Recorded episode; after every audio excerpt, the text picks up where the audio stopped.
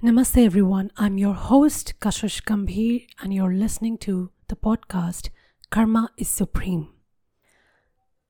As you would have already read the title of this podcast, The End of All Religions. I personally believe that today we should all come together and declare this one specific day as the end of the concept of religions in the world. Do we really need to discuss the reason why we're going to do that? I don't think so. We all know that religions are not serving their purpose anymore. Not in 2023 or onwards, probably. So, what was the purpose of all these religions in the first place? What was the purpose of the coming of Jesus into this world? The coming of Guru Nanak Ji, Kabir Ji, Sri Krishna, Sri Ram, and all the prophets and the saints and the messiahs. Why did they really come into this world in all these different religions? The Bible states, If thy eye be single, thy whole body shall be full of light.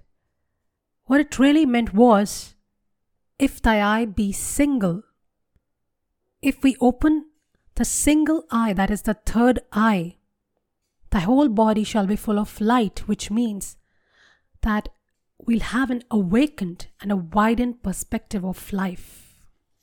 The purpose was evolution. Similarly, in the Bhagavad Gita, in chapter 2, verse 17, Lord Krishna imparts knowledge about the soul and the Supreme Soul. It states, Know that which pervades the entire body is indestructible. No one is able to destroy the imperishable soul. Lord Krishna here taught Arjuna about the nature of the soul. He explained that this soul is eternal and indestructible and it exists within the physical body. The body may perish, but the soul remains unharmed. It is a fundamental teaching about the distinction between the temporary physical self, the physical body, and the eternal spiritual self, the soul, that transcends our physical existence. Again, the purpose here was to understand something more to life. The purpose was evolution. Today, that which is happening, the Israel Palestine war, the Hindu Muslim war, and these wars have been ongoing. It's not something new. The Israel Palestine war started in the mid 20th century. And millions of children have lost their parents, their families destroyed, time and money lost. Evolution is out of the question. What have you really gained out of it? Don't tell me that it's not a religious war. If you read about the Israel Palestine war, and the link is in the description, it states following the World War I, the mandate for Palestine included a binding obligation for the establishment in Palestine of a national home for the Jewish people. we are not able to see human beings. We are seeing these stamps of religion on each other and we're destroying our own lives. How we're destroying our own lives? By not understanding the most fundamental teaching that all of these religions taught us.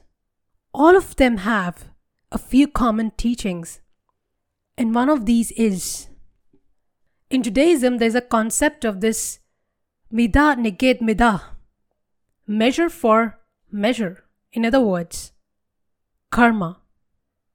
In Islam, the verse 40 from Surat Ar-Ra'd, Allah subhanahu wa ta'ala is speaking to his prophet and he's making it clear that these disbelievers, even though, Ya Rasulullah, they disobey us, and they do all these terrible things, know that their punishment is going to come to them. Whether it comes to them soon or it comes to them late, there is definitely going to be a point where they will be held accountable and they will have to deal with the consequences of what they have done. Islam also states about the consequences of our actions. Whether good or bad, one has to pay for them. But we have clearly forgotten this basic teaching. And we are bringing worse upon ourselves by creating a worse destiny by harming others, by killing others. In Christianity, the command at 2013 clearly stated, Thou shalt not kill. What does this mean to us? Matthew 5:38 states, You have heard the law that says the punishment must match the injury. An eye for an eye and a tooth for a tooth. Now do not complicate this. In other words, this is what karma is. You have to give an eye for an eye. The punishment must match the injury. That's karma. What you do will come back on you. Sow and reap. But what are we human beings really leading ourselves to? We were supposed to lead ourselves to evolution. Instead, we are moving in the opposite direction. How do we plan to lead our souls to evolution if we put ourselves in this never ending cycle, in this never ending loop of killing each other in the name of religion? Then it only makes sense that the time has come to end the concept of religions or to understand what the purpose of all these religions was in the first place. At this, I would like to state a poem of mine. The title of the poem is Kill Me for Your Religion, you said? Let me recite it. When I was born, I did not know which family I was going to take birth in. If my parents were Hindus, I automatically became a Hindu. If my parents were Muslims, I became a Muslim. It means that the religion I was given at the time of my birth was not in my hands. It means that my soul, my Atma, never came with a stamp of any religion. Then how does one religion become my religion or your religion?